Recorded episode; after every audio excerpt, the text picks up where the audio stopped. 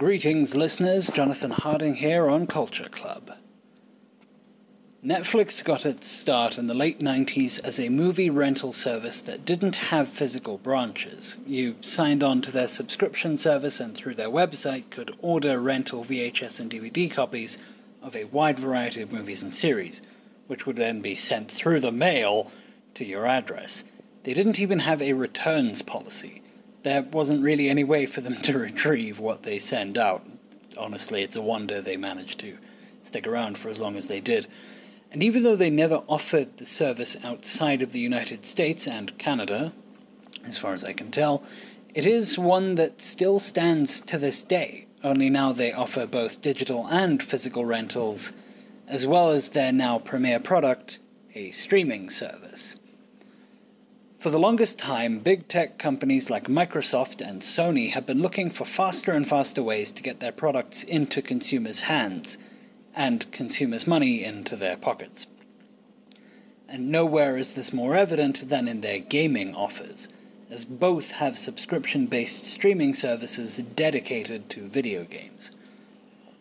Sony launched PlayStation Now in 2014, with Microsoft launching their Xbox Game Pass in 2017, costing 20 and $10 respectively.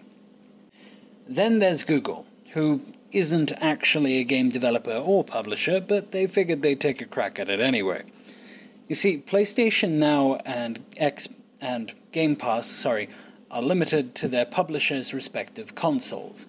PlayStation Now won't work on an Xbox console, and the same is true of Game Pass on a PlayStation, though both services do work on PC. Google saw this as a problem they could solve, but instead of working with anyone, they decided to simply substitute with their own solution. So, in November of 2019, they launched Google Stadia. Marketed as a virtual console, essentially just some designated space in a server, Stadia costs $10 a month minimum. There is a more expensive package and gives you access to a library of currently 167 titles, any and all of which could be streamed to anything Stadia would run on. It could run through Google Chrome on your computer, it has an Android app, and will run on anything that you can plug a Chromecast into, so most smart televisions. As an aside, PlayStation Now, I believe, has a library of 800 titles, including uh, older PlayStation games, but nothing from the PlayStation 1 uh, the list does grow and shrink depending on business deals and whatnot. Um, games are usually only available there for a certain amount of time. Uh, Game Pass, I believe, has a little over 200 titles available, but the list is constantly growing, and those titles are permanently available. Like, they're there. Both services allow you to actually download the game so you don't need an internet connection all the time, which is fantastic. But as with all product launches, it had a litany of problems. The streaming itself was unreliable. Sometimes it would work perfectly on your cell phone while on the train. Other times you could have your computer plugged directly into your fiber line and you'd be playing little more than a slideshow. The delay between input and game feedback was far larger than advertised. The game library ha- was several titles short of what was promised for launch day I believe it was like suppose I think it was like 27 titles at launch, and then they pushed it up to like 30 a week later, and no one was impressed. But anyway. Um, and to top it all off, Stadia's business model became a major problem for many.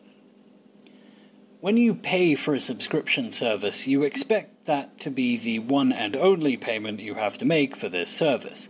Not so for Stadia where PlayStation Now and Game Pass simply give you access to their libraries, allowing you to play whichever games you'd like for as long as you like, provided you remain subscribed to their service. Stadia made you pay full price for each and every game you wanted to play through their service. Now, in concept, that doesn't sound terrible, considering what you're really subscribing for is a virtual console, but then this becomes an issue of ownership because you don't actually own the games you pay for through the service. They're virtual copies of games on a virtual console. When Stadia one day inevitably shuts down, those games go with it. games that you paid $60 a piece for. As an aside, at least with services like Steam or uh, GOG Galaxy, you can download the game directly off of the service, it, or rather, they're not streaming services, they're storefronts. But you buy digital copies of the game and you get to download them. And if Steam ever were to shut down, they would probably say, hey, okay, cool, download your entire library, that's yours forever. GOG actually doesn't have DRM. There's no digital right protect, rights protection on any game that you buy from them. You can make as, as many copies of those as you want, so they can shut down and you keep all your games. Over and above this, where other game streaming services allow you to download their games, aha, Stadia has no such functionality, meaning that if the internet goes down, your game goes with it. Google's idea was that people would pay for Stadia as a product, not as a service. But as far as most consumers are concerned, products with, come with once off payments. Services have subscriptions attached to them. On top of that, they forgot that they wouldn't just be competing with other game streaming services. PlayStation Now and Xbox Game Pass are limited to computers and to their respective consoles. So, the household. The vast majority of Stadia subscribers were not casual consumers, they were gamers people who already have one of the previously mentioned game streaming services. One of those consoles would probably already be plugged into the television, and both services work on PC anyway. Now, if you point this out to Stadia, they'll say that this is why their service is available on mobile. But that comes with a whole host of other problems, because then they're competing with the already well established mobile gaming market, and with social media. On console or on mobile, these are captive audiences to be sure, but they're audiences that have been captivated by other companies. Pair this with the fact that most mobile games are perfectly suited for being on the move. Individual sessions rarely take more than 10 to 15 minutes, but the games Stadia had were designed for console and PC gamers. These games were catered towards lengthier gaming sessions, an hour at minimum in many cases. Now, I don't know about you, but traffic on a Monday morning won't have you sitting perfectly still for over an hour at least. Not unless something absolutely terrible's happened. Google Stadia was a flop, and it seems they're slowly starting to realize this. For a long time, outside of the occasional free game announcement, Stadia had gone quiet for the majority of 2020, leaving their customers high and dry with regards to updates and news. Outside of their announcements of opening their first two game development studios, one in November of 2019 and the next in March of 2020. Just recently, though, they've made another announcement. They're shutting down their internal game development studios. Something Stadia really lacks are exclusive titles. Games made only for it that aren't available anywhere else. Because if those games are available elsewhere, then what's the point? But without any first party studios, they're not going to be getting any exclusives anytime soon, unless they cut some deals. I'm about to explain why they're bad at that too.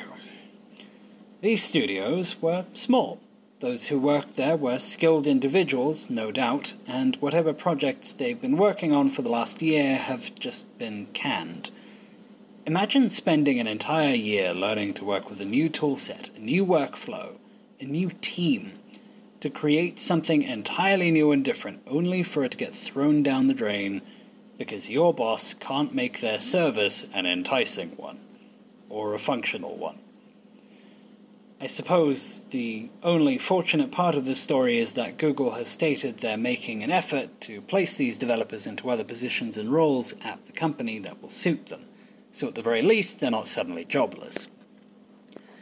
Google's new game plan seems to be, according to them, on improving Stadia as a platform, something they should have done before it released, and improving their third party support. And as I just mentioned, there's a problem there. They've got a long way to go on that first point, and they're already failing at the second. Just recently, a few days ago, as of recording this, Andrew Spinks, that's S P I N K S, CEO of Game Developer and Developer, Re-Logic, and co creator of Terraria, publicly cancelled the Stadia version of Terraria, as well as any future Re-Logic games on Stadia. Spinks detailed on Twitter how his Google account had been suspended and that after weeks of trying to find out why, he had still gotten no response being beyond the robot response of being told that he had broken one of Google's terms of service. You can tell when you're talking to a bot, it is so irritating. He wasn't told which term of service, just that he'd broken one of them. He'd spent well over a month trying to get his account back, mentioning that he had spent over $1,000 through that Google account. So that's money that he's lost. But he not only cancelled Terraria Stadia, he preemptively cancelled any further business dealings with Google specifically because of their lack of communication, stating that working with them is, and I quote, a liability. What's disconcerting is that he isn't the only developer to have this issue. Numerous other developers responded to his tweets, mentioned having the same issue. What's really worrying, sorry, I'm going to go off script again, is that all of these are indie developers. They're independents, their own little studio, maybe one or two people, maybe 10 to 15 people, you know, no publisher, no big boss, who are trying to work with Google. And these are these are all people who were supposed to be porting their games to Stadia. And now they can't because they don't have their Google account. You might not think much of a Google account until you realize just how much you really have invested in it. Your YouTube account or channel, your social media, your email address. I imagine the liability Spinks mentioned is just that. If he can't log into his business email, Re-Logic might actually lose potential future business partners in the ensuing weeks. It will remain to be seen how Google responds to everything. Their lack of communication with consumers is one thing, but to completely ignore your business partners in such a manner is neither a good look or good for business. In any case, I think this was slightly longer than the previous episode. Not sure. I can't remember how long it was. It's been a while. So, yeah, that's uh, Jonathan Harding signing off for Culture Club. Cheers.